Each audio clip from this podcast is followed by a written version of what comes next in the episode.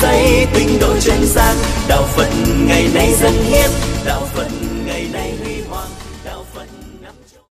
Kính thưa quý thiền hữu tri thức, bài kinh à, sang Đa Ca 76 kinh Trung Bộ dạy chúng ta hai phương pháp vượt qua trạng thái phi đạo đức và chiến thắng được trạng thái tâm lý bất an vốn có thể xuất hiện ở trong đời sống và sinh hoạt thường nhật của mình.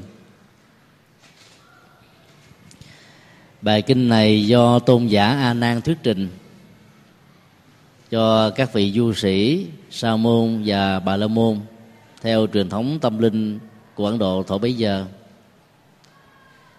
Cách thức uh, trình bày của tôn giả a nan đó như là một nghệ thuật mà chúng ta có thể học được rất nhiều điều hay tại đây sử dụng nghệ thuật không tự khen chính mình. Và không bao giờ phê bình chỉ trích người khác. Tôn giả a nan đã phân tích bốn học thuyết mà việc đi theo và hành trì theo các học thuyết này đó sẽ làm cho con người đánh mất giá trị đạo đức và phải phương lấy rất nhiều hệ quả và hệ lụy về sau này. Mặc dù mục đích và niềm tin về đời sống đạo đức của những con người như thế vốn có và nỗ lực làm theo nhưng kết quả lại không. Tôi giả a nan xác quyết rất rõ rằng là sự chuyển hóa bốn học thuyết dẫn đến ờ, sự thực tập phi đạo đức đó có thể giúp cho hành giả trở thành một bậc thánh có được các giá trị của an lạc và hạnh phúc và đơn thuần nhất đó, trở thành một con người có giá trị an vui với tư cách là một người tại gia bên cạnh phân tích về à, những à, phương pháp vượt qua đời sống phi thánh hạnh và phi đạo đức, tôn giả Anna cũng đã giới thiệu cho chúng ta thấy rất rõ về à, các trạng thái tâm lý bất an vốn có thể xuất hiện ở trong con đường tâm linh với những nhu cầu rất là thiết yếu. Chỉ khi nào hành giả biết được cái phương pháp vượt qua được các trạng thái tâm lý bất an này đó thì cái con đường tâm linh đó mới có thể đạt được một cách dễ dàng.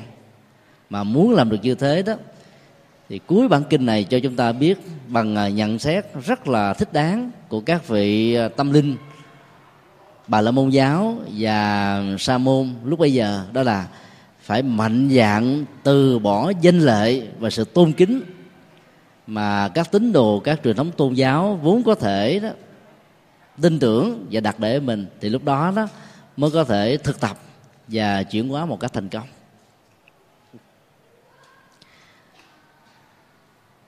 Trong truyền thống tâm linh của Phật giáo đó, có một đặc điểm mà các truyền thống tâm linh khác không có được đó là các hành giả của đạo Phật đặc biệt là các vị xuất gia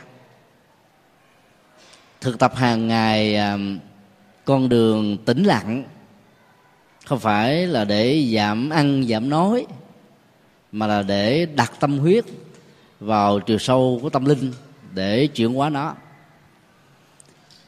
Các hành giả Phật giáo nhận thấy rất rõ rằng là cái con đường à, truyền thông đó, bằng lời nói hay là bằng ngôn ngữ và chữ viết như là trong thế hệ của chúng ta ngày hôm nay hay là các phương tiện truyền thông như là báo và đài đó nếu vận dụng đúng chức năng của nó đó sẽ trở thành như là công cụ hỗ trợ cho đạo đức còn sử dụng sai chức năng thì đây chính là những cơ sở phá hoại đạo đức. Chính vì thế mà trong những tình huống đó, nội dung không cần thiết để cần được phát ngôn đó thì các hành giả Phật giáo thường thực tập sự tĩnh lặng. Và nhờ sự thực tập tĩnh lặng như thế đó cái chiều sâu tâm linh và tầng cấp tâm linh đó, ở hành giả ngày càng được thăng tiến và nâng cao các hành giả tâm linh của truyền thống uh, sa môn và bà la môn giáo lúc bấy giờ thì ngược lại. Với tư cách là những nhà du sĩ và ẩn sĩ ở rừng sâu và núi cao những vị đó thỉnh thoảng vẫn gặp nhau. Một mặt đó, là để giải quyết các vấn nạn và các hoài nghi trên con đường thực tập của mình. Một mặt đó là có thể tìm những ờ, cơ hội thích hợp để thuyết phục những con người đi các truyền thống tâm linh khác trở về với truyền thống của tâm linh mình. Chính vì thế mà việc đàm đạo trên nền tảng của à, thắng và thua cũng như là trên nền tảng của à, ý thức nhị nguyên đó luôn luôn được à, xuất hiện. Bản chất của những cuộc đàm đạo như thế đó nó vẫn có những cái giá trị nhất định của nó. Nhưng nếu đặt sai phương hướng và mục đích đó, thì các nội dung của sự đàm đạo nó sẽ bị chệch hướng đi về cái phần à, đàm luận về chuyện thế gian. Và đây là một trong những tình huống điển hình mà kinh này nêu ra. Du sĩ Sanaka và các vị du sĩ khác đang bàn về chuyện đề. Nào là chuyện vua chúa, chuyện thường dân, rồi cho đến chuyện kinh tế, chuyện à, tình yêu, chuyện hôn nhân và rất nhiều các vấn đề khác. Nói chung trong cuộc đời này có cái gì? Thì các vị du sĩ này đó đều thảo luận để tìm ra các giải đáp cho các vấn đề đó, để nhằm tháo gỡ các vấn nạn nếu có. Trong lúc cuộc thảo luận nó dược diễn ra một cách rất là sôi nổi, thì à, tôn giả a nan từ từ đi đến. Du sĩ Sandaka mới à, thuyết phục và yêu cầu tất cả các vị à, thân hữu có mặt lúc bấy giờ là hãy giữ yên lặng một cách tuyệt đối. Vì theo tôi được biết thì sa môn thích tử thích sự trầm lặng.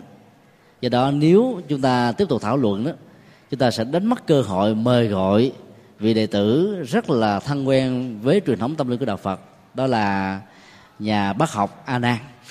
Một vị à, có trí nhớ tuyệt vời, có cơ hội gần gũi với Đức Phật suốt à, nhiều năm, kể từ khi làm người hậu cận thân tín của ngài cho nên biết đâu đó, mời ngài tới đây chúng ta sẽ có thể chia sẻ được rất nhiều vấn đề mà sự thảo luận của chúng ta trong thời gian qua vẫn chưa đi đến một kết luận nào cả. Uy tín của du sĩ Sandaka đã làm cho tất cả những người có mặt đồng thuận, họ đã giữ yên lặng và mời tôn giả A Nan đến. Tôn giả A Nan đó có mặt và các vị du sĩ này đó mới bày tỏ thiện chí rằng là chúng tôi cũng giống như là ngài có chung chung một mục đích là làm thế nào để đạt được cái con đường tâm linh làm thế nào để đạt được uh, chân lý làm thế nào để sống được uh, đạo đức và hướng đến con đường chí thiện. Do đó um, xin ngài hãy vì chúng tôi chia sẻ những gì mà ngài biết từ việc thực tập theo sự hướng dẫn tâm linh của đại sa môn cồ đàm ở đây chúng ta thấy cái bối cảnh của bài kinh này đó là một uh, cuộc ngoại giao rất là có chiều sâu. Ở chỗ đó là các du sĩ ngoại đạo các truyền thống tâm linh với nhà phật đó đã không nhìn tôn giả a nan như là một kẻ đối lập giống như là một số bản kinh trước đây mà chúng ta đã học qua rằng là ai các truyền thống tâm linh đó, muốn chứng tỏ rằng mình là con đường tâm linh đúng và những hành giả khác truyền thống đó, là đi con đường sai. Đằng này đó, biết được cái đặc điểm của các hành giả tâm linh Phật giáo cho nên họ đã tùy thuận theo để mong có một cái cơ hội lắng nghe được cái chiều sâu tâm linh mà mình chưa được nếm qua hoặc là chưa được à, đích thân nghe để thực tập. Chúng ta thấy nó có một à, mối liên hệ rất là mật thiết giữa à, chiều sâu tâm linh và sự thầm lặng. Nằm ở chỗ đó là sự thầm lặng đó như là một cơ hội để chúng ta quán chiếu và nhận thức được bản chất của tâm. Hơn là để dành quá nhiều thời gian cho việc à, huyên đàm, bàn tán. Những chuyện nó không liên hệ gì đến lợi ích của đời sống và do đó nó không mang lại chất liệu an vui cho cuộc đời.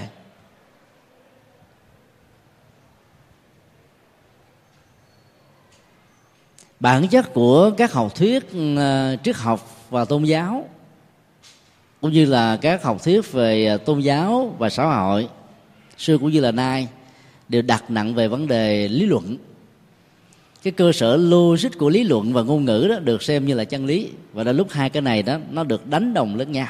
Mà trên thực tế đó nó chỉ có thể là có mối dây liên hệ nhưng không nhất thiết nó phải là một phản ứng kéo theo. Theo kiểu nơi nào có logic thì nó có, có chân lý và ngược lại. Bản chất của con đường tâm linh đó, nếu được hiểu như là chân lý của tôn giáo đó nó phải là một sự quán chiếu và thực tập chuyển hóa tâm sự chuyển hóa tâm linh này nó đòi hỏi chúng ta phải dành thời gian cho nó. Bởi vì nói nhiều đó, thì chúng ta sẽ không có cơ hội để quán. Và do đó, bản chất của sự quán chiếu đó sẽ làm cho tâm mình được lắng dịu, nhẹ nhàng và thư thái. Cho nên tiến trình của sự nhận thức ra con đường tâm linh đó sẽ dễ dàng được thực hiện. Tôn giả a nan đã thể hiện trọn vẹn được phong cách này. Sự có mặt của ngài đã làm cho các vị du sĩ à, bà la môn và sa môn lúc bấy giờ đó có một sự à, tôn kính nhất định nào đó cho nên họ đã phải dừng cuộc thảo luận rất là sôi nổi về chuyện đề, về thế gian, về nhân tình thế thái, về tất cả những điều như ý và không như ý, để có thể lắng nghe được cái con đường tâm linh theo đạo phật là cái gì. Tôn kính và lắng nghe sự khác biệt của các tôn giáo khác đó, được thể hiện trong bản kinh này như là một cái cơ hội của đối thoại liên tôn trong đó đó, không ai được quyền lấy học thuyết của mình trở thành như là cái trục xây của con đường tâm linh, buộc các người khác phải theo. Tất cả mọi người có được cái quyền bình đẳng và dân chủ ở chỗ là thể hiện những gì mình hiểu, chia sẻ những nền tảng đó cho những người khác truyền thống tâm linh. Và biết đâu đó, thông qua sự chia sẻ này đó, chúng ta có thể giúp cho các hành giả thuộc truyền thống tâm linh khác đó, có thể hiểu một cách sâu sắc hơn truyền thống tâm linh mà họ đang thực tập. Những năm cuối của thế kỷ 20 Vatican đã ý thức được à, những giới hạn và những sai lầm thông qua lịch sử truyền đạo Thiên Chúa giáo khắp nơi trên thế giới. Để lại biết bao nhiêu là nỗi quan khi quán trái trong cuộc đời, sát hại và để lại nhiều à, ấn tượng rất là xấu cho các cộng đồng khác tôn giáo. Cho nên đức giáo hoàng John Paul đệ nhị đã ra sắc lệnh và chủ trương đối thoại liên tôn nhằm à, thiết lập cái nhịp cầu cảm thông với các tôn giáo khác. Và thông qua đó đó, có thể tháo gỡ được cái bản án tạm gọi như vậy về cái hình ảnh quá xấu và không ấn tượng của thiên chúa giáo trong lịch sử có mặt với sự đồng hành của nhân loại trong rất nhiều năm qua. Truyền thống à, đối thoại liên tôn đó đã mở ra một cái bước ngoặt mới là yêu cầu những nhà thần học của thiên chúa giáo mạnh dạng mời gọi các nhà tâm linh của đạo phật. Thuyết trình giảng giải kinh thánh cũng như là chia sẻ con đường tâm linh của đạo phật cho họ nghe. Vấn đề à, chúng ta đặt ra ở trong à, sự tương tiếp và học hỏi giống như bản kinh này nêu ra đó, nó không nằm ở chỗ đó là họ muốn học thật sự những cái điều hay của mình để đi theo. Mà thông qua các cuộc đàm thoại và học hỏi như thế đó chủ yếu là để vay mượn phương pháp luận Phật học để làm nền tảng và công cụ để lý giải và truyền bá nền Phật học, nền thần học vốn rất là xa lạ với mảnh đất tâm linh của châu Á.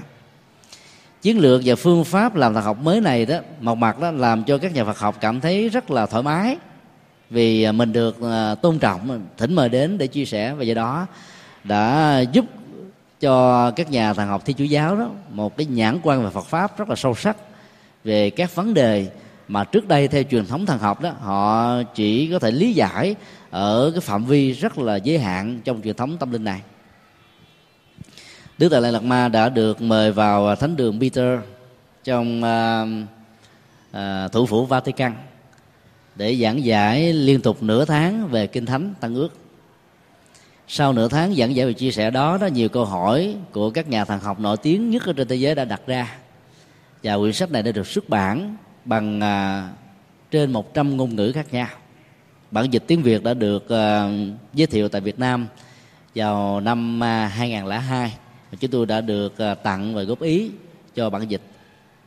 Chúng ta thấy rằng là cái nhãn quan của Phật pháp nhìn vào các tôn giáo khác đó sẽ giúp cho các nhà hành giả tôn giáo này đó nhìn và hiểu một cách sâu sắc hơn.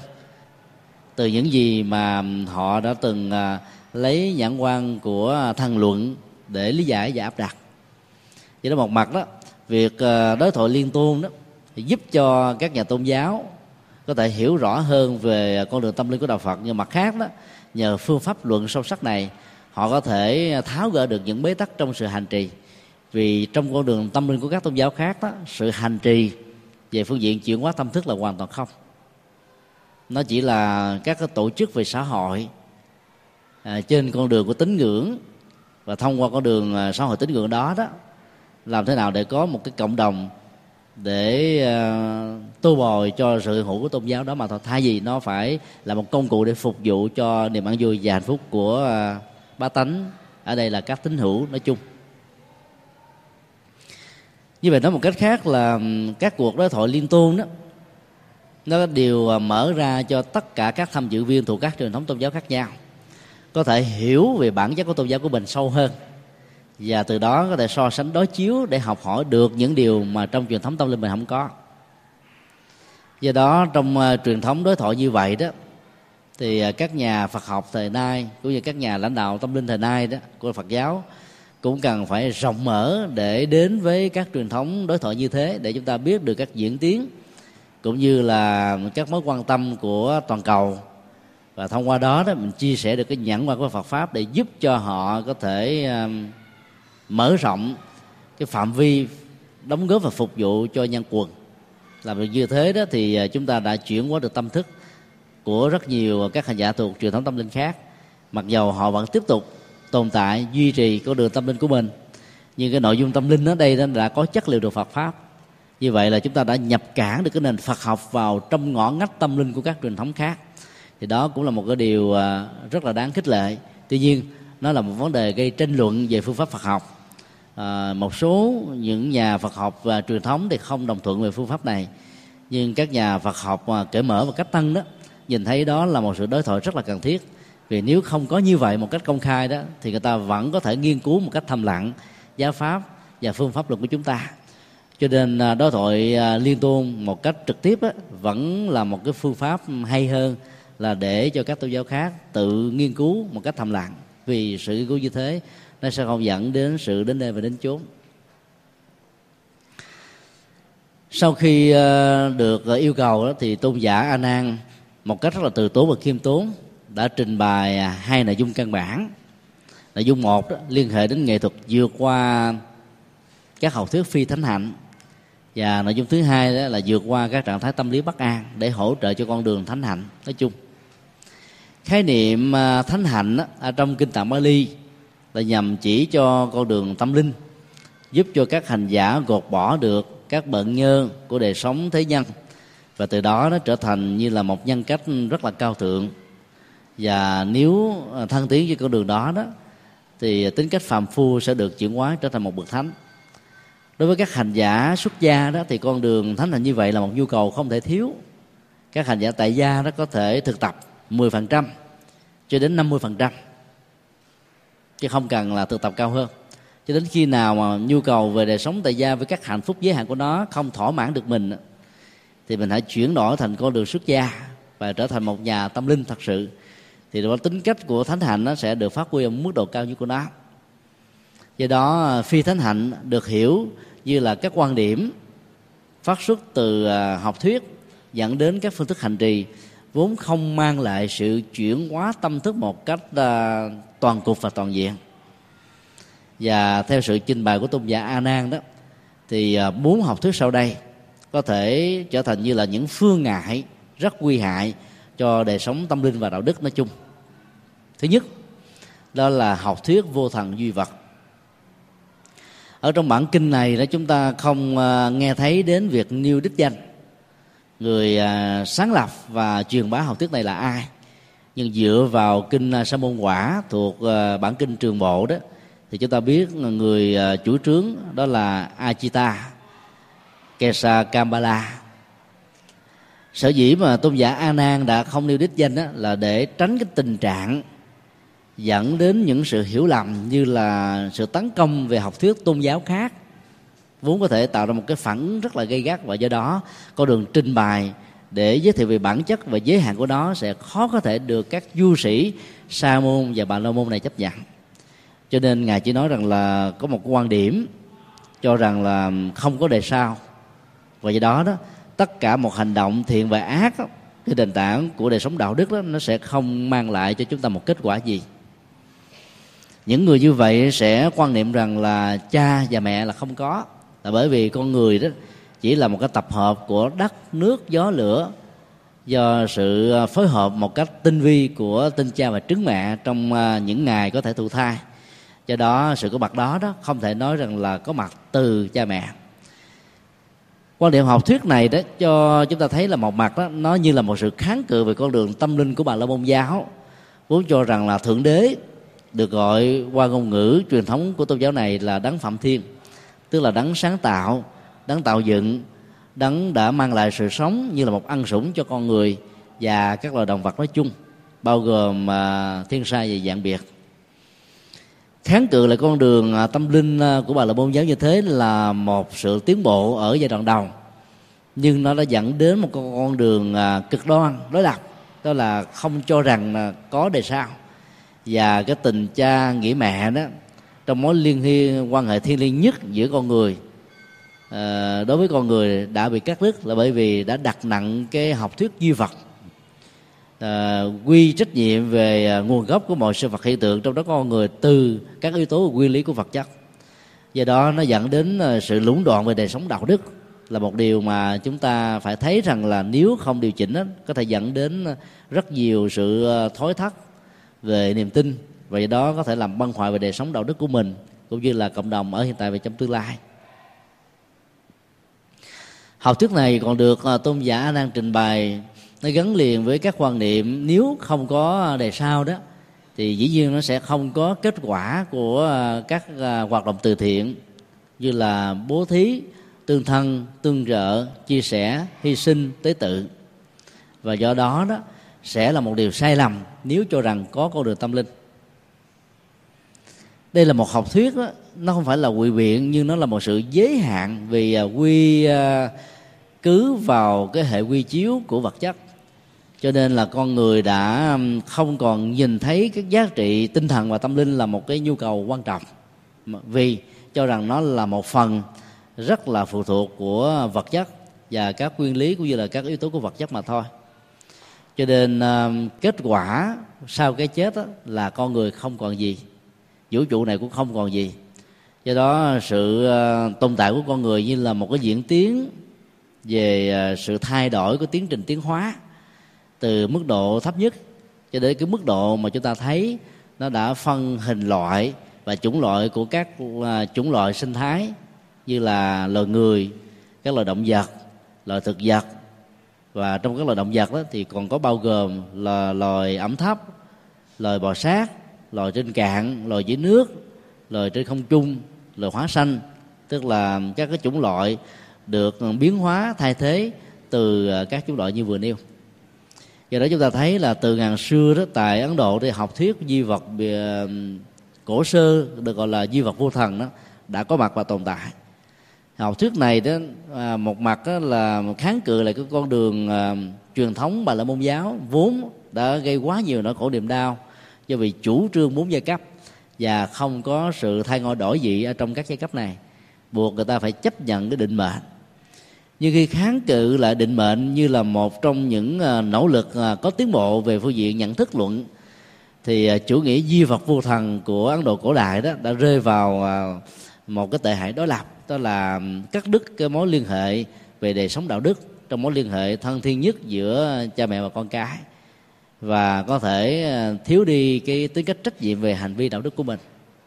Mặc dù trên thực tế đấy, thì các nhà tâm linh của di vật vô thần ấn độ lúc bấy giờ đó là những nhà có thực tập thật sự chứ không phải là những nhà duy vật chỉ chủ trương vật chất là trên hết. Mặc dù có thực tập nhưng vì cái nhận thức và phương pháp nó sai lầm cho nên kết quả của sự thực tập này nó không mang lại con đường tâm linh, mà việc dấn dấn thân sâu sắc vào con đường này nó sẽ làm cho con đường tâm linh bị mất đi, mặc dù họ mong mỏi đạt được. Cho đó chúng ta thấy là giữa cái ước muốn đó và cái kết quả đạt được trên thực tế nó có một khoảng cách rất là lớn.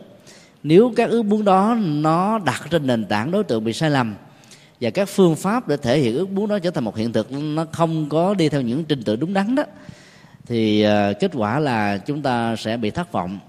Và bên cạnh đó là phải mang lấy các hậu quả do nhận thức sai dẫn đến ờ, sự ứng dụng sai lầm trong thực tế là điều khó có thể tránh khỏi. Tôn giả đang xác quyết rằng là nếu như ờ, các hành giả với con đường tâm linh đó, muốn vượt qua đời sống phi đạo đức đó, thì điều trước tiên đó là phải từ bỏ quan niệm sai lầm như vừa nêu. Chứ tôi tạm gọi học thuyết này là duy vật vô thần là bởi vì ngài à, tôn giả a nan đã tế nhị không nêu ra tên học thuyết đó.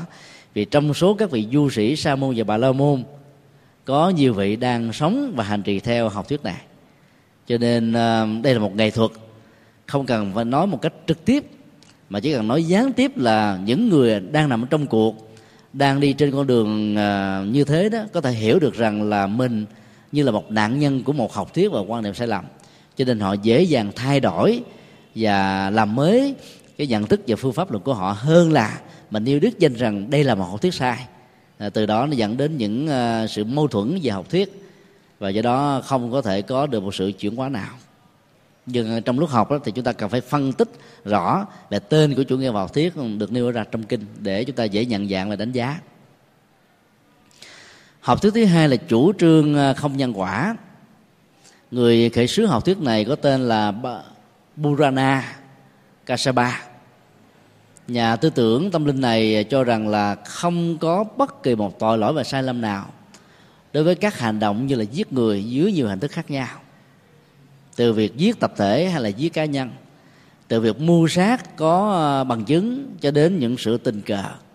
Nói chung ờ, là con người đó là một tổ hợp của các yếu tố vật lý và do đó việc giết con người đó chứ thực tế không phải là một cái giết nào cả, mà chỉ là là cái sự cắt đứt mạng sống mà thôi.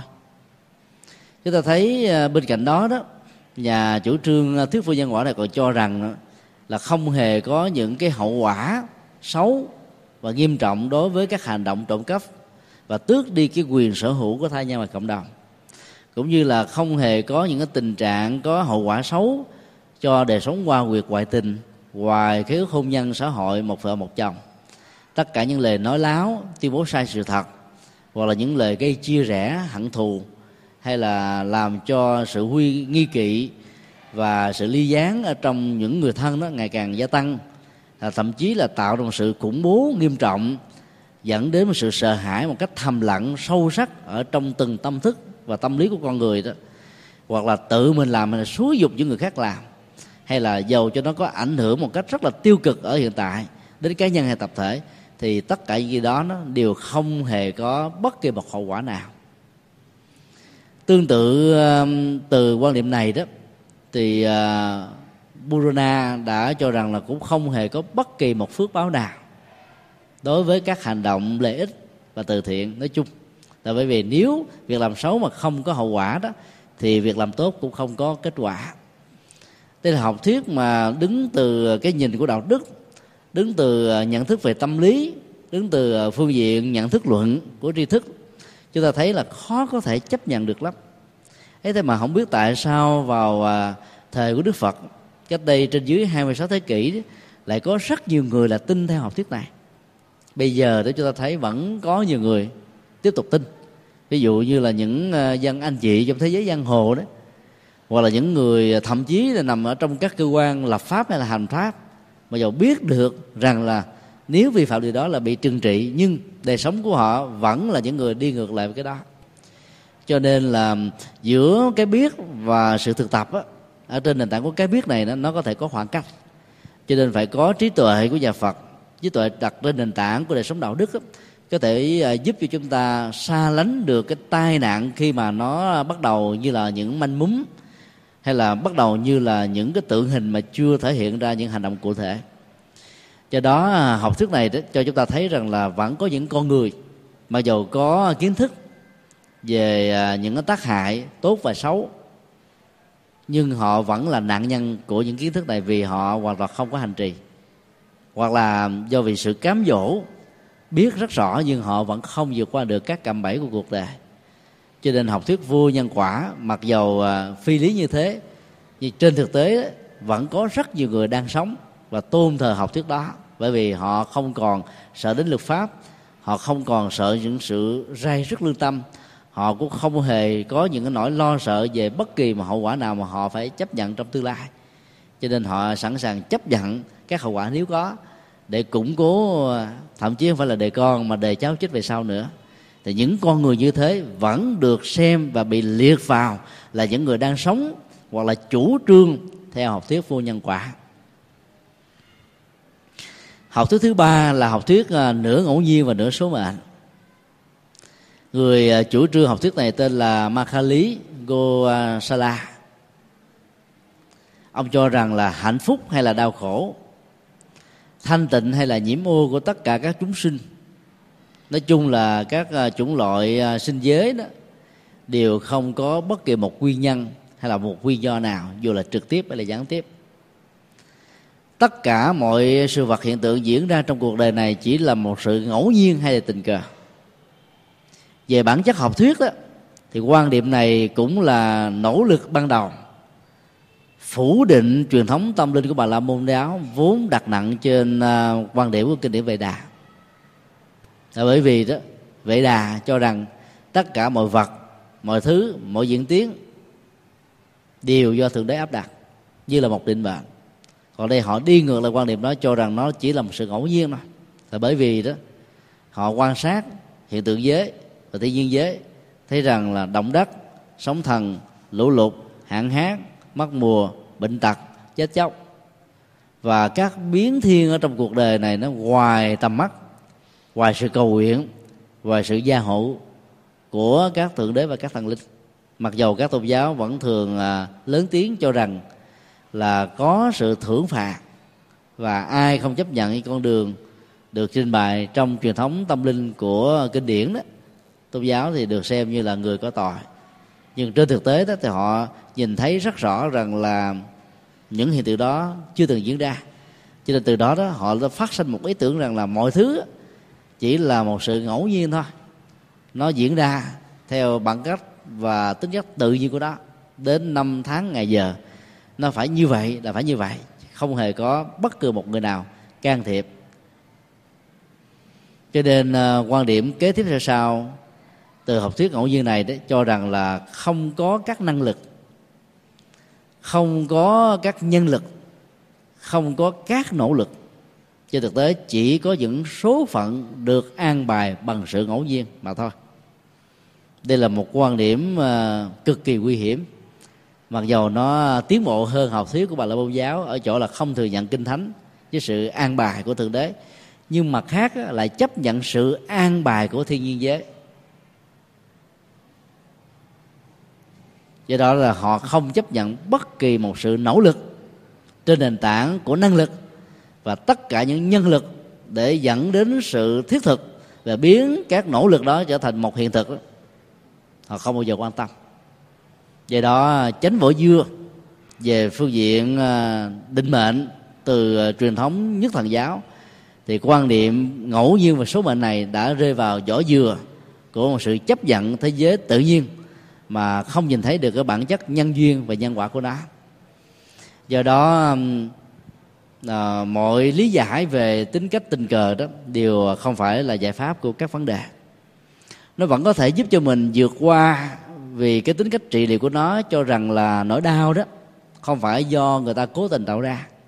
Các bất hạnh của mình đó, không phải là có một sự an bài sắp đặt nào đó mà nó tình cờ.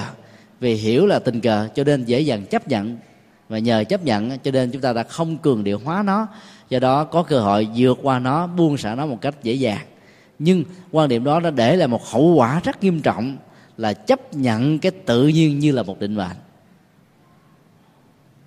Chính vì thế nó không phải là giải pháp mà người phật tử ờ, cần phải chọn lựa. Học thuyết thứ tư đó cho rằng là cái tiến trình uh, chuyển hóa của con người nó có một cái điểm khởi đầu và có một điểm kết thúc. Khoảng cách giữa điểm khởi đầu và kết thúc này là một cái tiến trình tự nhiên của thời gian trải qua năm tháng thời gian nhất định với bao nhiêu cái số tiểu kiếp và đại kiếp, thì à, các hành giả sẽ bắt đầu à, được chuyển hóa các loại động vật giàu ở à, các nhiều cấp loại khác nhau, bắt đầu được thay hình đổi dạng và thăng tiến từ từ trở thành con người. Vì đó, cái tiến trình mất xích của sinh tử luân hồi sẽ được chặt đứt một cách trọn vẹn và tuyệt đối. Người chủ trương học thuyết này tên là Paduka. Kayayana. Và ông cho rằng đó là có à, bảy yếu tố bất động, được gọi là bảy thân bất động. Không bị sinh sản, tức là nó không phải là yếu tố được hình thành. Và cái gì không được hình thành thì cái đó trên nguyên lý nó không dẫn đến sự hủy diệt. Về nguyên lý này nó có những cái điểm tương đồng mà nhất định nào đó với Phật giáo. Vì Phật giáo cho rằng là mọi sự vật hiện tượng không từ nó sanh ra, lấy chính nó. Vì tự nó sanh ra nó thuộc về ngẫu nhiên những gì không từ nó sinh ra đó, thì nó không tự bị hủy diệt. Và nó chỉ chuyển từ hình thức này sang một à, hình thức khác trong cái tiến trình của sự thay đổi và trở thành. Và do đó đó là cái cái quan điểm không tự bị sinh ra và không à, bị hủy diệt đó, nó là một học thuyết hay.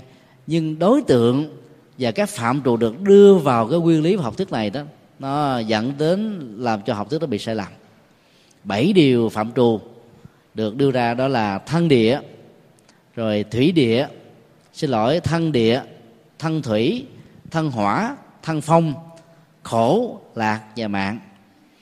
Địa thủy bổ ờ, địa thủy hỏa phong đó là bốn yếu tố được gọi là phổ quốc hóa, hình thành là thế giới ờ, vật chất hay là thế giới hiện tượng và thiên nhiên. Nhưng nó được gọi như là một cái cấu trúc cơ thể là bởi vì à, nó bao gồm rất nhiều tổ hợp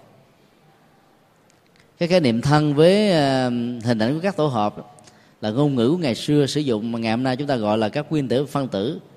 Và sự hình thành lên các nguyên tử phân tử này đó nó là một cái tổ hợp của nhiều cái hạt khác nhỏ nhất hơn mà mắt của chúng ta không thể nhìn thấy được. Giữa chúng nó có một khoảng cách rất lớn và chúng đang nằm ở trong một sự chuyển động không ngừng. Chúng ta thấy là học thuyết này nó nó có những cái điểm rất là tương đồng với uh, uh, khoa học vật lý hiện đại ba yếu tố còn lại bao gồm là hai trạng thái tâm lý khổ và vui. Và trạng thái tâm lý thứ ba là là ngã mạng nó liên hệ đến cái tôi. Cái tôi nhận thức cái tôi tâm lý cái tôi khổ đau cái tôi hạnh phúc cái tôi ờ, cảm nhận được hết tất cả những diễn tiến này về phương diện đất nước gió lửa hạnh phúc và khổ đau nói chung. Khi ờ, uh, Baduka cho rằng là tất cả bảy yếu tố vừa nêu đó nó luôn luôn ờ, diễn ra với trạng thái là bất động. Và trong cái tiến trình ờ, tiến hóa đó thì mọi thứ có thể là vô thường. Nhưng những thứ này là nó không thường còn. Nên nó không bị vô thường chi phối xin lỗi.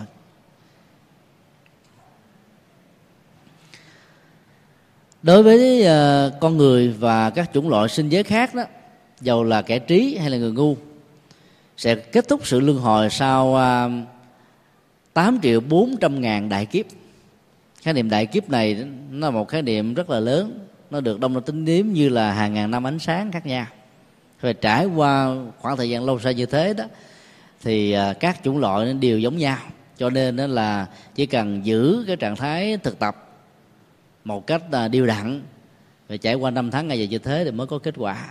Cho nên đừng có à, à, mong cầu một cách xa xôi hoặc là thực tập một cách quá à, gắt cua kiệu nó sẽ không dẫn chúng ta đi đến đâu. Về à, phương diện lý giải thì chúng ta thấy là cái phương pháp à, thực tập một cách à, từ từ đó dẫn đến kết quả nó là tương đồng với Phật giáo. Nhưng đưa ra cái số liệu về con số đó, nó lại làm cho người ta tin rằng nó vẫn như là một phân nửa của thuyết định mệnh. Tức là phải trải qua một số thời gian nhất định như thế. Nếu không đủ và nếu dư đó, thì kết quả mà không có. Cho nên học thuyết này đó nó được gọi là học thuyết bất tăng và bất giảm về phương diện thời gian trong à, tiến trình thực tập và chuyển hóa tâm thức của hành giả nói chung. Có một ảnh dụ à, khá ấn tượng về à, tiến trình bất tăng bất giảm trong sự thực tập thông qua chuỗi thời gian của các hành giả. Người ta đưa ra hình ảnh của một cái cuộn chỉ với một cái đường kính chẳng hạn như là 4 cm khi thả cái cuộn chỉ này lăn tròn ở trên ờ, một cái đường dốc. Thì dầu cho chỉ này nó được ờ, bung ra một cách ờ, đầy đủ nhất hay là giới hạn nhất thì chúng ta thấy là cái số lượng mét của cái cuộn chỉ với đường kính là 3 cm như vậy đó, nó không tăng và không giảm. Dầu nó bị rắm rối ở một khúc nào thông qua tiến trình của sự tuôn chạy ở trên sự quăng hay là nó được giãn ra một cách ừ, thật là căng thì số lượng mét đó vẫn y nguyên như nhau. Thì cũng tự như thế qua hình ảnh này đó các nhà chủ trương về thuyết ngẫu nhiên số mệnh à, thông qua luân hồi tịnh hóa đó cho rằng là trải qua một thời gian nhất định đó, thì hành giả sẽ đạt được cái sự thực tập với kết quả đúng như là mong đợi. Cho nên là à, để có được cái tiến trình đó, đó thì các hành giả phải thực tập khổ hạnh để quên đi cái tính thời gian quá lâu dài. Và trải qua một cái thời gian khổ hạnh lâu dài như vậy đó, cho đến lúc đó làm cho các nghiệp được chín mùi, rồi giảm trừ được ờ, những cái nghiệp xấu đã thuần thục, rồi ờ, thực tập một cách chịu đựng, làm cho các giác quan của mình nó tê tái, nó mất hết các cái cảm giác, cảm xúc, thì lúc đó đó chúng ta đã không còn có được cái năng lực đông đo tính điếm cái khổ hay là có vui thì con người như thế sẽ không bao giờ bị đấm nhiễm. Và khổ và hạnh phúc đó, sẽ là những vật có thể được đo đường. Và đo lường khi mà tiến trình của luân hồi tịnh hóa đã được thực hiện một cách trọn vẹn và mỹ mãn nhất.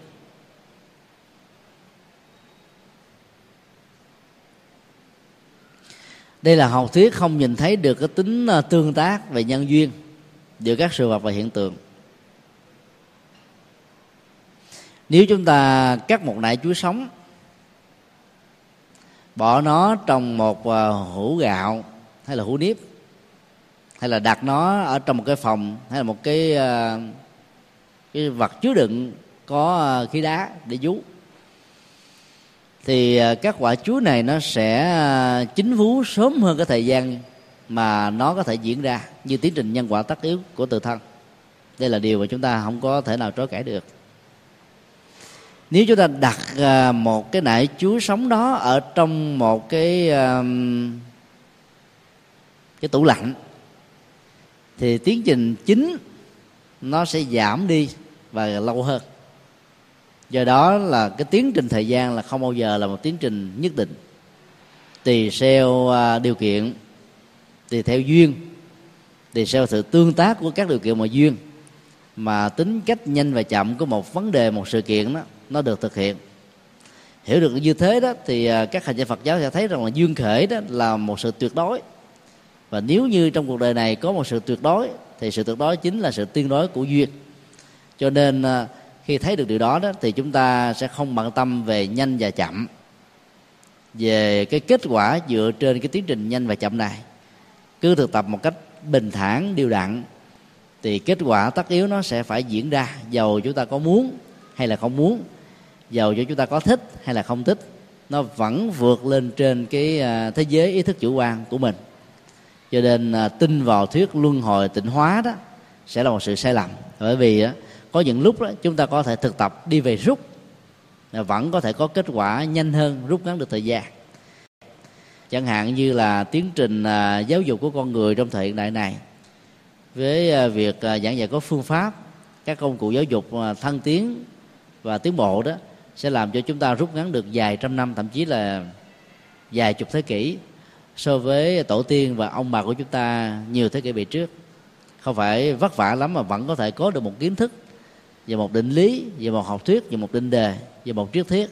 Chỉ trong vòng có à, vài mươi phút được người hướng dẫn một cách tận tường và có phương pháp. Do đó tính thời gian không nhất thiết phải được giữ nguyên mà có thể được rút ngắn. Cho nên về à, phương pháp luận á chúng ta thấy là sự dài và ngắn đó, nó liên hệ đến cách thức chúng ta thực hiện và làm hơn là bản chất của công việc. Có nhiều người có tính cách lề mề đó làm cái gì đó rất là chậm. Và biện hộ rằng đó là cá tính tôi như thế. Các công việc này nó nó cần phải được diễn ra như vậy chứ không có một giải pháp nào khác. Cho nên dẫn đến cái tình trạng là chấp nhận thay gì đó, nỗ lực thay đổi đó thì mình đã có một cái kết quả mới rồi. Và cuối cùng đó họ là phải chấp nhận những cái mà tính thời gian sẽ làm cho họ rất là mỏi mệt về sau này. Đây là bốn quan điểm và nếu hành trì theo, thực tập theo đó, chẳng những chúng ta đánh mất thời gian, công sức, ngược lại nó còn làm cho chúng ta rơi vào các cái à, quan điểm sai lầm, dẫn đến những hậu quả không thể nào lường trước được. Muốn vượt qua những sự phi đạo đức và phi thánh hạnh đó, thì các hành giả phải tin vào à, đời sống tâm linh là một nhu cầu cần thiết. Thế giới này không phải chỉ có đơn thuần là vật chất. Dầu cho vật chất nó nó có thể chiếm đại đa số mà mình có thể tiếp xúc qua việc thấy, nghe người biết. Nhưng yếu tố của đời sống tinh thần và tâm linh không thể nào không có. Nếu chỉ có vật chất không đó, thì đời sống này nó trở nên rất là vô nghĩa. Bằng chứng là rất nhiều người sau khi đạt đến đỉnh cao nhất của đời sống vật chất với à, phát triển kinh tế đầy đủ rồi đó, họ vẫn cảm thấy là vô nghĩa và chọn lấy con đường tự vẫn. Cái mùa năm học mới vào tháng 9 ở tại Việt Nam và nhiều nơi trên thế giới đó, cho chúng ta thấy là rất nhiều học sinh và sinh viên đã trở nên điên loạn hoặc là bị bế tắc hay là những bức xúc, đau khổ do cha mẹ quyền rủa chửi bới khi kết quả của sự thi cử đó nó không đổ đạt như ý muốn hoặc là sự thi trớt, thi trượt đó.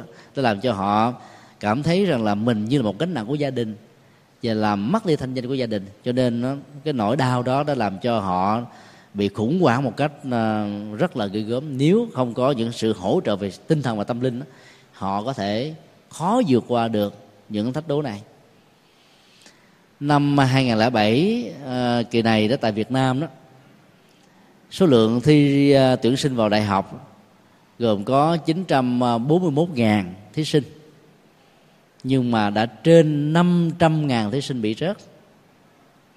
Còn đối với ờ, kỳ thi ờ, trung học phổ thông đó, thì ờ, chính phủ đã có quyết định một cách rất là thoáng cho thi lần thứ hai. Lần thứ nhất thì số lượng thi trượt đó 264 ngàn. Và sau khi thi lại lần thứ hai thì số thi trượt đó vẫn là 230 mấy ngàn. Do đó chúng ta thấy là à, cứ mỗi mỗi một cái à, đầu năm học mới như vậy đó ít nhất chúng ta có từ 800 cho đến là 1 tỷ hay một triệu. Các sinh viên và thí sinh bị khổ đau bị bế tắc. Cho nên con đường tâm linh đó, nó sẽ giúp cho họ đó đứng vững được trước những thăng trầm vinh nhục thành công và thất bại ngày hôm nay. Do đó đời sống tâm linh không thể thiếu trong khi đó, đối với học thuyết vô nhân vô quả đó đó là một sự ờ, nhìn nhận rất là thiển cận thì ừ, trên thực tế là không có gì là không có kết quả của nó. Có những kết quả đó chúng ta thấy trước mắt, có những kết quả chúng ta thấy trong vòng mấy mươi năm, có những kết quả nó phải kéo dài đến ờ, vài kiếp, vài đời sau. Đừng vì những điều đã gieo trồng ở trong đời hiện tại này nó chưa có kết quả trong vòng mấy mươi năm, cho đến lúc chúng ta nhắm mắt lìa đời mà chúng ta lại khẳng khái cho rằng là nó không có một kết quả nào cả, đối với kẻ tốt và người xấu. Về phương diện đạo đức và về phương diện ảnh hưởng tâm lý đối với đời sống cộng đồng đó, thì đạo Phật cho rằng là giàu cho hành động tốt và đạo đức đó, nó có tác dụng trên thực tế hay không chuyện đó chưa quan trọng. Mà điều quan trọng là nhờ tin vào cái đời sống đạo đức nó có tác dụng, con người ta đã làm biết bao nhiêu là nghĩa cử cao đẹp và có ích lệ cho cộng đồng và xã hội cái đó đó, nó làm cho đời sống của mình có mặt ở trong mấy mấy năm đó, nó thật sự là có ý nghĩa hơn, phải không ạ? À? mà không đó, rất là buồn tẻ. Nếu một người nào đó suốt cả ngày làm tất cả mọi thứ chỉ để phục vụ cho hạnh phúc của bản thân mình rồi là chấm hết. Sau đó là ăn, mặc, ngủ, hưởng thụ. Thì chẳng khác nào như là các loài động vật và gia súc động vật và gia súc đôi lúc nó đâu cần làm làm lụng gì đâu. Ví dụ như loài heo. Ăn, mặc, được người ta tắm rửa, ngủ. Và thỏa mãn tính dục là hết cho nên là phải tin rằng là nó có các cái à, sự kéo theo về à, phản ứng của nhân quả. Và đây là điều khó có thể tránh khỏi. Có những nhân quả chậm, có những tiến trình nhân quả bị trì hoãn và kéo dài, nhưng không vì thế mà chúng ta cho rằng nó không có. Ở trong kinh pháp cú, đức phật nói rằng là dầu cho chốn ở trên bầu trời, hay là lặn sâu ở dưới đáy biển, hay là có mặt ở trong các hang động hoặc là có được cái người tộc tạng hình hay là độn thổ cỡ nào đi nữa chúng ta vẫn không thể nào trốn tránh khỏi một cái nghiệp xấu đã đến lớp chín mùi. Có rất nhiều uh, cái uh, bản án dầu người ta đã trốn nó mấy mươi năm mà vẫn bị phanh phui ra. Và có nhiều người đã chết đi vài chục năm rồi mà vẫn bị tuyên án tử hình thêm vài kiếp nữa. Nếu sống lại đó vẫn chưa trả hết cái bản án đã được tòa án quốc tế xét xử. Ví dụ như là sau thế chiến thứ hai, nhiều người đã bị xét xử ờ, tù đến vài trăm năm. Mặc dầu trên thực tế đó, mỗi người sống khoảng chừng trăm hai chục tuổi là hết. Nhưng cái tội ác của họ đó vẫn bị xét xử đến dài trăm năm như vậy và phải bị tuyên án tử hình đến nhiều lần mà vẫn chưa hết. Do đó có trốn trại đi nữa thì kiếp sau họ cũng vẫn phải đối đầu. Do đó tin nhân quả như vậy đó, thì ờ, chúng ta ăn chắc mặt bền và mỗi một hành động nó nó mang lại một ý nghĩa cho sự đóng góp nhiều hơn. Còn ngẫu nhiên và số mệnh là hai cái đối lập với nhau. Tin ngẫu nhiên có nghĩa là không tin số mệnh, tin số mệnh có nghĩa là không tin vào ngẫu nhiên. Nhưng đạo phật cho rằng là ngẫu nhiên đó là một quan niệm sai và số mệnh là một phương diện đối lập. Chỉ có tin vào nhân quả đó mới có thể giúp chúng ta giải quyết được các bế tắc. Không phải mọi thứ ở trong cuộc đời này nó đến một cách tình cờ và dĩ nhiên nó không phải là một sự an bài ở trong quá khứ. Cho nên ai cho rằng là mọi thứ nó đều có gốc rễ và không thể nào cắt đứt khỏi quá khứ đó, thì người đó sẽ không bao giờ có được nỗ lực ở trong hiện tại và tương lai. Cho nên chấp nhận vận mệnh đó là biến mình trở thành một nạn nhân. Và đó là một sự điều sai lầm. Còn luân hồi tịnh hóa theo tiến trình tất yếu của thời gian đó là một sự sai lầm. Là bởi vì tùy theo nỗ lực và phương pháp nỗ lực mà tính thời gian dài và ngắn đó, nhanh hay chậm đó, nó sẽ được định đoạt là điều mà chúng ta không thể phủ định. Sau khi nghe trình bày về bốn học thuyết vốn có thể dẫn đến sự uh, suy thoái về đạo đức các nhà du sĩ sa môn và bà la môn có mặt lúc bấy giờ là cảm thấy bị sửng sốt. Tại vì là mình đã tin theo các học thuyết này vì cái năng lực của mình phán đoán đúng và sai nó chưa đủ sức. Khi nghe ngạ nan với cái ảnh hưởng là người thân cận gần gũi, có gọi học được tất cả những gì mà đức phật đã dạy. Cho nên họ đã bắt đầu ừ, thay đổi quan điểm của mình. Để có sự thay đổi đó, họ mới đề nghị tôn giả a nan hãy tiếp tục trình bày. Có những phương pháp nào để giúp cho họ tháo gỡ được những trạng thái bất an? Dù là họ biết rằng là họ đang đi trên con đường sai lầm. Để tránh khỏi được những cái hậu quả tiêu cực ở trong hiện tại và tương lai hay không? Thì tôn giả Anna đã trình bày à, có um, có bốn điều mà nếu mà mình không mạnh dạng bỏ qua và chuyển qua nó đó, thì trạng thái bất an vẫn có mặt một cách rất là thường trực chứ không nhất thiết và không chỉ đơn thuần là thường xuyên. Thứ nhất là những người có thói quen tự thổi phòng mình tức là cường điệu quá cái chức năng và giá trị đóng góp của mình lên mặc dù trên thực tế mình không xứng đáng và mình thường cướp công của người khác làm cái công trạng của bản thân mình. Những người như trế đó thì à, theo ngài a nan đó sẽ bắt đầu à, cho rằng là mình là một bậc toàn trí.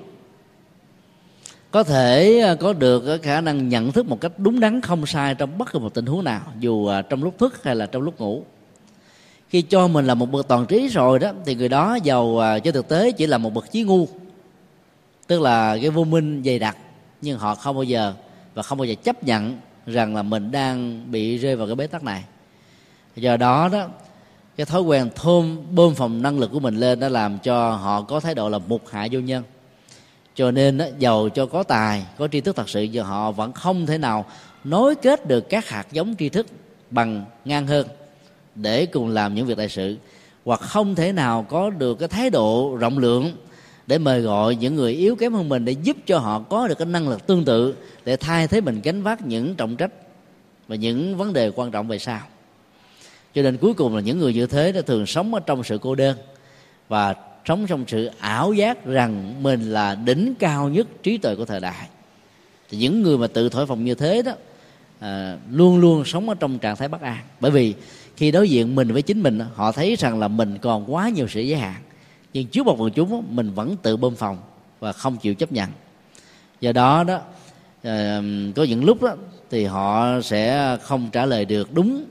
Bởi vì trong lúc ngủ đó, họ đâu biết được các vấn đề đã diễn ra, đang diễn ra và sẽ diễn ra. Ngài a nan đã đưa ra các cái biện luận rất là đơn giản mà sức thuyết phục nó khá cao để cho thấy rằng là ai cho rằng là toàn trí là một năng lực toàn giác có thể thấy rõ phán đoán chính xác.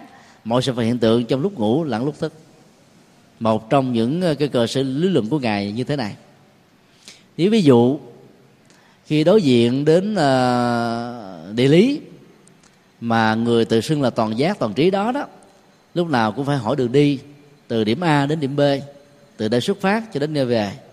Phải hỏi tên đường phải hỏi tên làng phải hỏi người này phải hỏi cái kia thì đó cho thấy rằng là cái tính cách ừ, toàn tri thức còn chưa có, huống hồ là toàn trí. Nếu mình có toàn tri thức đó, thì tất cả những kiến thức về địa dư, về thiên văn, về con người, về địa danh, về sự kiện, về sự việc, không có gì mình không biết. Nếu còn có hỏi và nương sự trả lời của người khác, thì tính cách toàn tri thức đã không được thiết lập. Trong khi đó, toàn trí là một năng lực tu tập. Mà nếu mà mình không có trung thực về cái lương tri liên hệ đến cái năng lực tri thức của mình thì mình đã là một người dối trá. Người dối trá thì không thể nào được gọi là có trí tuệ huống hồ là có toàn trí. Đây là một trong những à, biện luận rất đơn giản mà rất là sâu sắc. Cho nên nếu ai cho mình đã là một bậc chứng đắc được giác ngộ và giải thoát đấy chúng ta chỉ cần hỏi có những điều nào mà họ chưa biết đó, thì chúng ta biết rằng đó là một lời tuyên bố rỗng nè cái cơ sở lý luận thứ hai để có thể phá vỡ những người tự thổi phòng mình bằng toàn trí và toàn toàn ờ, toàn tri ở chỗ đó. Nếu như đó vẫn còn có những cái nạn thiên tai những nhân nạn hay là à, các à, nạn diễn ra một cách bất trắc và thình lình ở trong cuộc đời này mà họ không thể nào đón trước được và cũng không thể nào có những phương pháp để vượt qua được thì tính cách toàn tri đó lại càng không có và toàn trí lại càng không. Trên thực tế thì chúng ta thấy là diễn tiến về thiên tai đó nó là cái quy luật nhân quả trong tự thân của các sự vật hiện tượng ở trong vũ trụ này. Do con người đã sử dụng tài nguyên thiên nhiên một cách là sai phương pháp và đã làm cạn kiệt các cái nguồn tài nguyên thiên nhiên đó cho nên nó dẫn đến những uh, chuyển biến tiêu cực và những thay đổi cái cấu trúc uh, về uh, bản chất của các hành tinh do đó con người chính là nạn nhân của sự sử dụng sai lầm này. Vì đó con người lại phải chấp nhận các hậu quả trực tiếp ảnh hưởng đối với hạnh phúc và tuổi thọ của con người. Nói chung cho nên chữ chừng đó hai cái cách thức đặt vấn đề thôi. Chúng ta thấy rằng là những người cho mình là toàn trí đó, và toàn tri đó là một sai lầm. Và vượt qua được cái sự bơm phòng năng lực của mình thì người đó sẽ có được cái trạng thái an ổn trước mặt quần chúng hay là có mặt một mình, ở những lúc rất là riêng tư. Đây là một cái học thuyết mà giúp cho mình đạt được cái trạng thái không sợ hãi. Đó là sự trung thực về kiến thức, sự trung thực về năng lực, sự trung thực về đóng lớp, sự trung thực về sở trường, sở đoạn của mình. Nếu không khéo đó, bỏ sở trường chạy theo sở đoạn, chúng ta đánh mất cơ hội phục vụ. Và ngược lại đó, có thể ôm lấy những ách nạn trong tương lai. Điều thứ hai đó là nếu mình cho rằng truyền thuyết là một chân lý đó, thì chúng ta đã sống ở trên một chân lý giả định giống như là cái cài đặt trước một con trâu. Tính cách sai hay là đúng của đó đó hoàn toàn nó không nằm ở cái khả năng suy luận và thể hiện của mình, mà nó nằm ở trong sách vở với các truyền thuyết do người khác để lại. Chúng ta thấy là phần lớn các loại hình kinh thánh của các tôn giáo và các học thuyết chính trị đó nó có sự tôn sưng tuyệt đối vào một nhân cách vĩ đại mà không được quyền đặt ra các thảo luận và vấn đề về những cách đó đó, thì dẫn đến cái niềm tin một cách à, cực đoan tương tự. Những người tin vào truyền thuyết là chân lý đó sẽ chân lý hóa truyền thuyết và do đó họ sẽ phủ định hiện thực. Thay vì bản chất của chân lý đó, nó liên hệ đến tính cách phù hợp với các hiện thực đang diễn ra, thì người đó lại cho rằng là cái truyền thuyết nào đó là một sự thật cho nên đối diện với các sự thật là họ lại lại phủ định và chấp nhận cái không sự thật trở thành một sự thật. Phong tục, tập quán từ ngàn xưa đó, nó đã trở thành như là nếp sống của nhiều cộng đồng và nhiều dân tộc. Có những cái phong tục tập quán đó, nó đều là những loại phi thuần phong và phi mỹ thuật. Nhưng vì sống với nó một cách lâu dài rồi đó, người ta đã làm quen và cho thành như là là không thể thiếu, cho nên nó đã được nhân lên ngang tầm với chân lý chính vì thế mà ai sống bằng thái độ và động cơ như vậy đó, thì họ sẽ không bao giờ có cơ hội để nhìn thấy được mặt mũi thật của chân lý là gì. Cho nên họ có thể phủ định hiện thực, phủ định chân lý. Đó là một điều bế tắc. Ngài a nan dạy chúng ta một cái phương pháp cho thấy rằng là truyền thuyết là không đúng. Ở trong rất nhiều tình huống khác nhau. Bởi vì đó các truyền thuyết đó nó có đến năm bảy nguồn và tam sao thất bột không có một truyền thuyết nào nó thống nhất từ đầu chí cuối. Mỗi một nơi đó người ta chuyên truyền về vấn đề theo một kiểu riêng. Ảnh hưởng phong tục tập quán tôn giáo triết học văn hóa và quan niệm của cá nhân. Với những định kiến thành kiến và tư kiến đó, thì con đường truyền thuyết đó lại được thêm mắm thêm muối. Và do đó nó làm cho cái gốc gác của truyền thuyết này đó nó không có một cái cơ sở hệ quy chiếu nào. Cho nên nếu truyền thuyết là chân lý đó, thì truyền thuyết đó chỉ có một, chứ không được có nhiều. Nếu truyền thuyết nào có nhiều đó, thì nó không còn là chân lý nữa, bởi vì chân lý chỉ có một. Đây là một cái cách thức lý luận hết sức là hay. Và bên cạnh đó đó, chúng ta có thể lấy tư tưởng Phật giáo để soi rọi bản chất của truyền thuyết đó. Nó như là một sự nhắn gửi hơn là phản ánh về một hiện thực hay là một sự thật ví dụ như chúng ta có truyền thuyết về à, thánh giống. Tại vì đất nước việt nam đó là một lịch sử của chiến tranh không với giặc phương bắc của trung quốc với cái mộng bành trướng bá quyền thì cũng với giặc tàu và giặc tây. Không với giặc tàu giặc tây đó thì cũng là chiến tranh ý thức hệ tranh giành quyền lực kinh tế quyền lực chính trị đối với những người anh em ruột thịt ở trong nhà do vì chiến tranh như vậy nó diễn ra suốt cả lịch sử gần 2.000 năm mà đất nước Việt Nam vẫn mãi là đất nước của hạng thù đất nước của nghi kỵ đất nước của không tùy hỷ đất nước của vạch lá tìm sâu đất nước của những con người khó có thể ngồi chung lại với nhau cho đại cuộc lắm. Và do đó đó là, là con người Việt Nam như là một hậu quả tất yếu lại thường đó khó uh, có thể vượt qua được những cái hận thù mà mình cần phải vượt qua. Chính vì thế mà truyền thuyết về thánh giống đó, như là một cái nền tảng à, hỗ trợ cho cái cuộc chiến tranh bất khuất để tìm lại chủ quyền dân tộc và độc lập của một quốc gia. Một đứa bé chưa biết nói, thậm chí là chưa biết đi, mà vì đại sự quốc gia không thể ngồi yên trước vận nước, thịnh và suy. Do đó chỉ cần à, ăn như là phóc và trở thành như là một đại lực sĩ lực lượng có thể đánh giặc ngoài xâm bằng chiếc tầm nhông dạt ngọn đây là một cái cái học thuyết nói về cái ý nghĩa anh hùng dân tộc. Ở chỗ là chúng ta có phương tiện gì, công cụ gì, vũ khí gì thì sử dụng cái đó để mà đánh.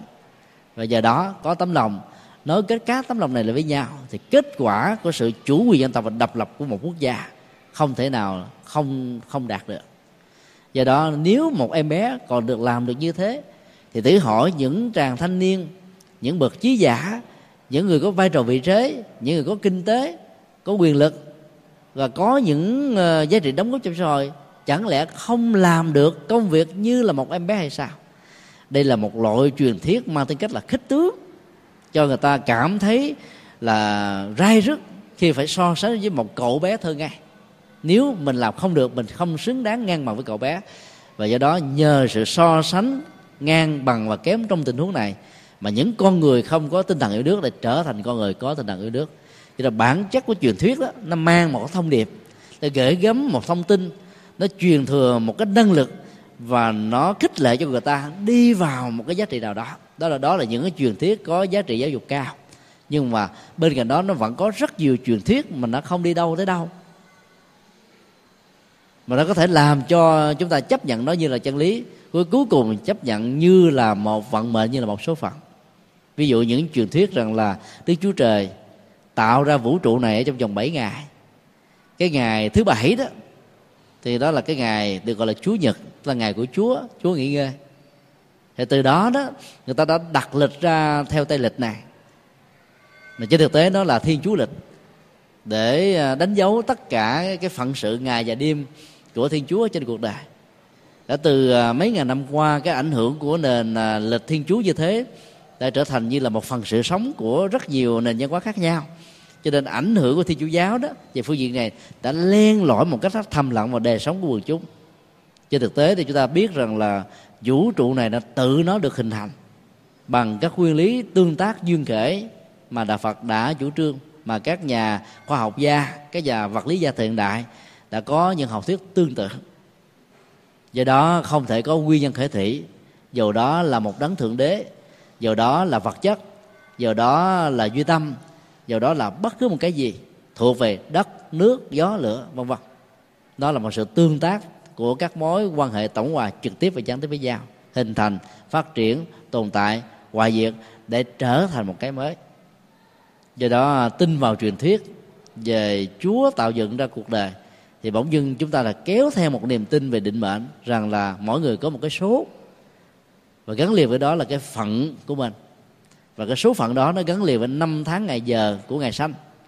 Nó gắn liền với năm tháng ngày giờ của tiến trình lịch quá khứ hiện tại và vị lai. Cho nên công ăn việc làm rồi ờ, cho đến khởi công xây dựng hoàn tất tất cả mọi thứ đó phần lớn đó, các quốc gia trên thế giới này đều gắn liền nó với hệ quy chiếu của con số và chấp nhận như là một cái số phận. Đây là một cái quan niệm sai lầm. Đức phật cho rằng là nếu mà mình biết vun trồng nhân quả tốt đó thì tương lai sẽ rạng rỡ.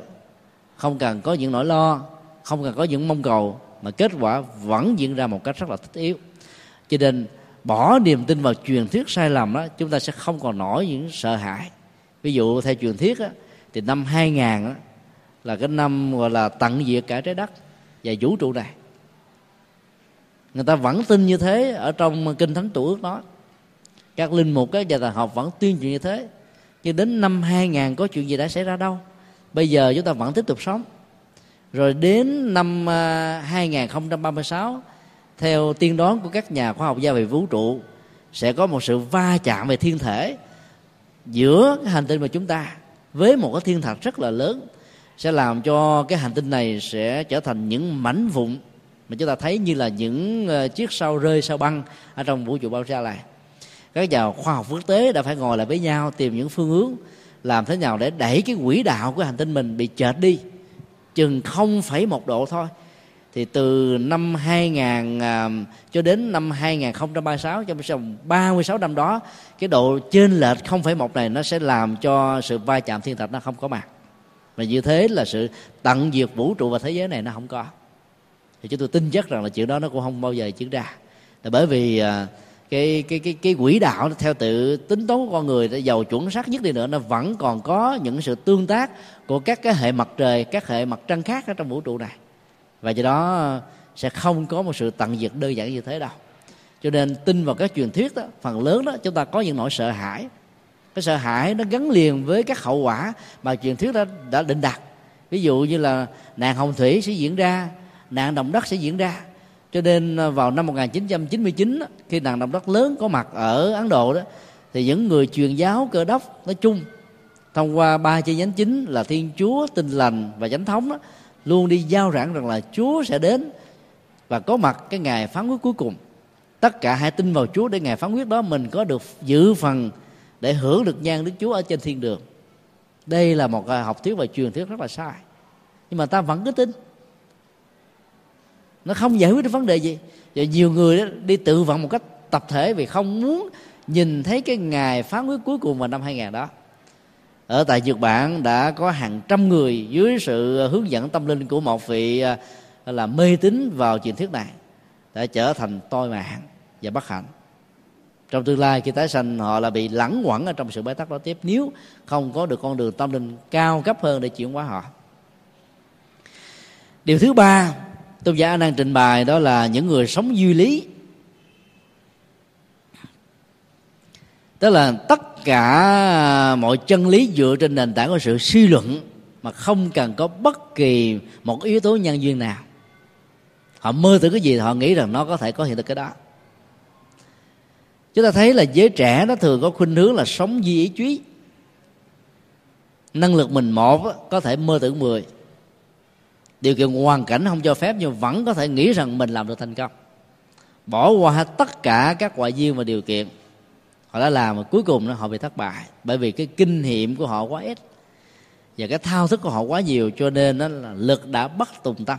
Bởi vì tùng theo tâm đó, nó phải lệ thuộc vào các điều kiện và yếu tố cho nên người sống dựa trên nền tảng duy lý đó, sẽ không theo bất kỳ một cái biện pháp tư duy triết học hay khoa học nào. Họ nghĩ cái gì thì họ muốn cái đó phải là sự thật, phải là hiện thực. Cho nên cái phương pháp này nó dẫn đến sự tư biện rất là nhiều. Và do đó họ kéo theo thái độ rất là độc đoán, chủ quan. Và trong tiến trình à, quan sát các diễn tiến đó, trên nền tảng của độc đoán và chủ quan đó, họ thấy là là mọi sự nó đã không diễn ra theo ý của họ. Thì cuối cùng đó họ có thể dẫn đến uh, cái tình trạng sống là không nhất quán thiếu lập trường. Khi á, thì uh, rất là độc đoán về quan điểm này. Lúc á, thì độc đoán về quan điểm khác. Cho đến lúc nào cái tính cách tư biện do duy lý nó không có mặt nữa đó thì lúc đó đó họ mới đi trên lập trường. Và kết quả của con đường đi đó mới có thể à, đạt được ở mức độ tương đối nhất định do đó ai sống với chủ nghĩa duy lý trên nền tảng của tư biện bản thân thì nỗi sợ hãi rất là nhiều. Cái con đường được xem là quá độ, được xem là thử đấy mà. Nó đều là những cái chủ nghĩa duy lý. Chúng ta chưa hình dung ra được hết kết, các kết quả của nó ở trong tương lai. Chúng ta cũng chưa hình dung được những hậu quả nó có thể có. Nhưng mà vì duy lý chúng ta nghĩ rằng chúng ta có thể đạt được. Thì cuối cùng đó, chúng ta đã mang lại nỗi sợ hãi cho chính bản thân mình một cách thầm lặng, mặc dù bên ngoài đó, chúng ta vẫn cho rằng đó là con đường chân chính cần phải đi qua. Do đó ờ, sự ờ, thực tập trên con đường ờ, thử không được rồi sửa đó, nó đều thuộc về chủ nghĩa duy lý. Cái đó hậu quả của đó rất là cao.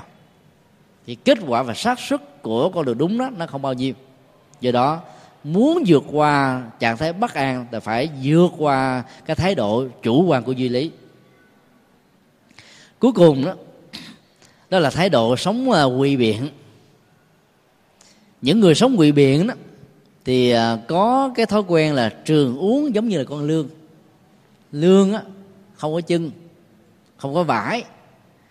Cái da của nó tiết ra một cái chất nhờn mà việc nắm bắt vào nó đó, với một sự dùng dãy nhỏ có thể làm cho nó thoát ra khỏi tầm tay của chúng ta con lương á, có thể vào cái sọ một cách dễ.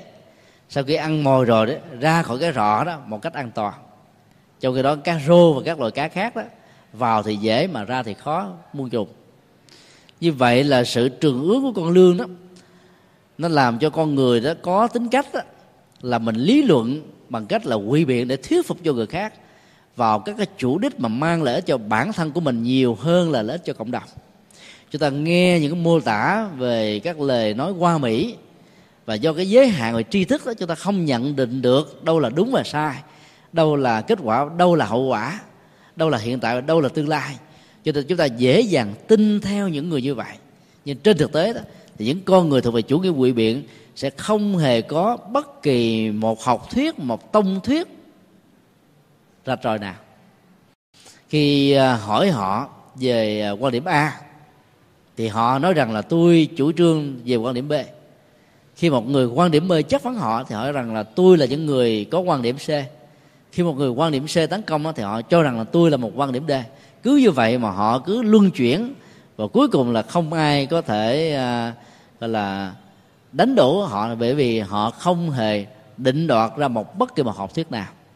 Những con người như thế là những con người à, ờ, rất là hoa mỹ, ngọ mặt chất ruồi hoặc là bên ngoài đó là bọc nhung. Nhưng bên trong đó là một con lưỡi lam rất là bén. Lưỡi lam theo kiểu à, của hãng Gillette đó, chứ không phải là lưỡi lam của Việt Nam. Nó cắt có thể rất là sâu. Nó để lại sự nhức nhói vô cùng khó chịu cho những con người nhẹ dạ cả tin theo những quan điểm học thuyết này. Bản chất của con người quỵ biện là làm thế nào để thuyết phục và qua mặt được quần chúng càng nhiều càng tốt? Vì đây là mục đích muốn lừa gạt người khác cho nên cái nỗi sợ hãi bị phát hiện và phải đối diện với pháp luật lúc nào cũng có mặt ở trong con người của họ. Do đó đó là để có được sự an tâm một cách lâu dài thì người đó phải dứt khoát rõ ràng về tông thuyết về học thuyết. Tông thuyết và học thuyết đó có thể đúng hay là sai. Đúng á, thì phát huy sai thì sửa chữa. Thì con người như vậy đó thì nó không để lại cái hậu quả nhiều và nghiêm trọng như là những nhà quỷ biện những nhà quỷ biện đó có thể là dễ dàng kết tình thân với chúng ta.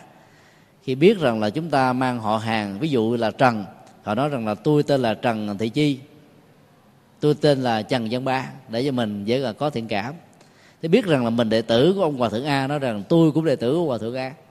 À, thiết lập niềm tin và thiết lập tình thân trên nền tảng quỷ biện như vậy đó dễ dàng lắm. Mà sau khi có niềm tin rồi đó thì họ dễ dàng tạo cho chúng ta những điều không ngờ được mà về sau này khi nhận chân ra được đó, thì cũng đã quá muộn màng và quá trễ lắm rồi. Các nhà quỷ biện ngày nay đó rất là tinh vi. Họ có thể dựng lên à, một tình tiết hoàn toàn không có. Bằng các dữ liệu mà sự chính xác của nó có thể lên đến 90%. Nếu chúng ta là những nhân vật lịch sử hay là những nhân chứng ở trong 90% của sự thật đó thì khi nghe mô tả về điều này là chúng ta hoàn toàn cảm thấy là bị thuyết phục rồi. 10% còn lại là hoàn toàn không có sự thật là một sự vu cáo, một sự vu khống, một sự dàn dựng chuyện thôi. Cho nên là khi bị thuyết phục 90% chúng ta dễ dàng nhẹ dạ cả tin vào 10% hoàn toàn là không có chân lý. Thì các nhà quỷ biện như thế đó là vô cùng nguy hiểm. Những người à, đã phá à, đạo phật đó thì thường đi vào cái phương pháp này. Ở hoa kỳ đó thì à, có tú gàn vốn là một thẩm phán tối cao của chế độ việt nam cộng hòa. Sau khi chế độ này à, đã không còn nữa, dưới nỗ lực không thành là muốn xóa đạo phật ra khỏi bản đồ của việt nam. Thì à, họ đã bắt đầu có những cái ăn quán, tại vì mất công ăn, mất việc làm, mất nghề nghiệp cho đó đã trở thành hận thù đạo phật. Cho nên cái công việc của tú gàn và một nhà thẩm phán thứ hai tên là phan thiết. Với tác phẩm ờ, rất là tai tiếng, đó là hành hương đất phật. Là nhằm ờ, là dựng lên những cái chuyện vốn không có về đức phật, về giáo pháp, về các hòa thượng, về các ngôi chùa, về các pháp môn, về các tông chỉ, để làm cho những người chưa biết là đạo phật dễ dàng bị tin. Và khi tin rồi thì người ta thấy là đạo phật như là một cái ờ, đống bụi nhầy hay là một đống sào bằng và do đó càng tránh xa, nhiều chừng nào thì càng tốt chừng đó. Ở tại à, Na Uy đó thì à, có nhà văn Đặng Văn Nhâm qua ba tác phẩm rất là tai tiếng, mang tựa đề là giặc thầy chùa. Chủ yếu à, viết những vấn đề nửa hư, nửa thực, với tư cách là chủ bút văn đàn Việt Nam ở hải ngoại. Uy tín đó đã làm cho ông dễ dàng tiếp cận với các hòa thượng nói chuyện, tâm sự, trò chuyện, chụp hình À, thông âm thanh sau đó à, viết lại trên các tác phẩm. Do vì à, nó có những cái tình tiết những cái tình huống có thật và làm cho người ta tin những sự kiện vốn không có thật được ông phịa đặt ra. Và do đó làm cho người ta đánh mất niềm tin với Phật pháp với tăng bảo rất là nhiều. Vừa qua tại Hoa Kỳ đó chúng tôi à, đọc được cái phản án à, phán quyết của tòa án ở hạt à, Texas trừng phạt ông về cái tội mạ lị một nhân vật ở trong tác phẩm vật thầy chùa tập 3 với cái à, số tiền là 525.000 đô. Ông ta đã nhận trác tòa, nhưng đã à, vắng mặt ở trong cái phiên án xử phạt đó, và bây giờ đã trốn biệt tâm về biệt tích. Ở hải ngoại đó, thì luật về bảo vệ danh dự cá nhân của con người được tôn trọng rất cao. Cho nên sách báo, các phương tiện truyền thông đó được quyền giết thậm chí chửi bế những vị lãnh đạo cao cấp nhất quốc gia. Nếu có bằng chứng thì không sao. Nếu không có bằng chứng mà là một sự vu khống khi chứng minh được đó, thì cái đó phải bị trừng phạt một cách thích đáng. Để cho làm gương và ai góp phần truyền tai phổ biến hay là khích lệ người khác đọc những tác phẩm kể từ khi cái phán quyết của tòa án đã có hiệu lực kể từ ngày ký thì cái đó cũng bị phạt bởi tòa bằng một cái ờ, cái cái bản án phạt một cách tương tự. Nhờ đó mà người ta thận trọng hơn, không dám quỵ biện để dàn dựng lên những cái chuyện không đáng dàn dựng, có thể đánh đứt lương tâm của mình. Và sau này đó, khi hối hận đó, thì cũng đã quá muộn màng. Ông đặng văn nhâm, ông tú gàn ông phan thiết và nhiều nhân vật có thành kiến với đạo phật cực đoan khác đó đã làm việc đó. Và bây giờ những ông này đang phải đối diện với rất nhiều sự thật khổ đau đó là tòa tri cứu và tên tuổi cũng như là các uy tín của ông ta nếu có đó, ở trong quá khứ, dù là rất là nhỏ để trở thành như là tro và cát bụi. Do đó, quỵ biện để đánh đổ thanh danh của người khác đó là một cái điều mà vi phạm đến đời sống đạo đức. Cho nên nỗi sợ hãi nó luôn luôn nó có mặt với mình. Mặc dầu trong lúc mình làm mình muốn chỉ hả giận để trả thù chung hay là trả thù riêng thôi nhưng không biết rằng là cái sự sợ hãi đó nó làm cho khi mà bị tòa án phán quyết, người ta đã không dám có mặt ở trước tòa. Và khi tòa án đã thực thi cái cái cái án quyết này rồi đó, thì họ đã phải trốn chui trốn nhủi, rầy đây mai đó, ẩn tích mai danh trên trốn giang hồ. Như vậy chúng ta thấy là nỗi sợ hãi và trạng thái bất an vẫn có mặt đối với những người quỷ biện để hại và mang lại khổ đau cho người khác và tha nhân sau khi trình bày à, bốn điều à, cần phải được vượt qua để chuyển hóa trạng thái bất an đó thì tôn giả a nan đã dạy nghệ thuật chuyển hóa. Đó là phải à, vượt qua được năm trói buộc của tâm. Mà việc thực tập thiền quán đó sẽ giúp cho hành giả thực tập một cách thành công. Năm trói buộc thấp của tâm đó, tất cả chúng ta đều biết là tham sân si mạng và nghi. Thì tham đó là những cái ước vọng phục vụ cho lợi ích của cái tôi, bất chấp khổ đau của tai nhân và cộng đồng. Sân đó nhưng là phản ứng kháng cự, chiếm đoạt, hoặc là đi ngược lại với cái trạng thái tĩnh lặng của tâm. Ờ, đánh mất đi ờ, thái độ điềm tĩnh, thể hiện sự giận dữ và các hành động có thể mang lại tác hại cho người, cho đời. Còn si là mê dại khờ ngu tối tâm thiếu ánh sáng và thiếu uh, dứt khoát. Cho nên kết quả là bất kỳ một phát quyết một quyết định nào đều không mang lại an vui và hạnh phúc. Trong khi đó sự hoài nghi đó nó là một cái hệ quả của lòng si. Nói chung là khi hành giả thực tập vượt qua được năm sự trói buộc của tâm đó thì hành giả đó sẽ không còn có trạng thái